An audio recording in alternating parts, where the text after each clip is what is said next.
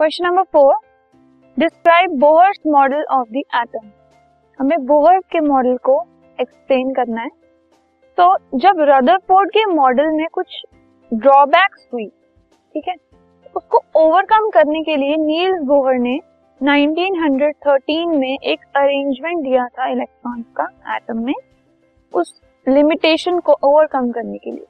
तो according to that model या according to Bohr's model of the atom electrons could revolve around in fix orbits जो electrons थे, वो nucleus के आसपास रिवॉल्व करते हैं फिक्स ऑर्बिट में where each orbit has a different radius her orbit का रेडियस डिफरेंट होता है। Electron does not radiate energy while revolving even after motion around the nucleus ठीक है? जो भी मोशन हो रहा है इलेक्ट्रॉन्स का न्यूक्लियस के अराउंड वो रिवॉल्व कर रहे हैं, उससे वो एनर्जी रेडिएट नहीं करते। ये सेकंड पॉस्टुलेट था बोहर के मॉडल का। यही रदरफोर्ड की एक ड्रॉबैक थी कि उन्होंने ये कहा था कि जो स्टेबिलिटी है, उसको उन्होंने एक्सप्लेन नहीं किया। ठीक है?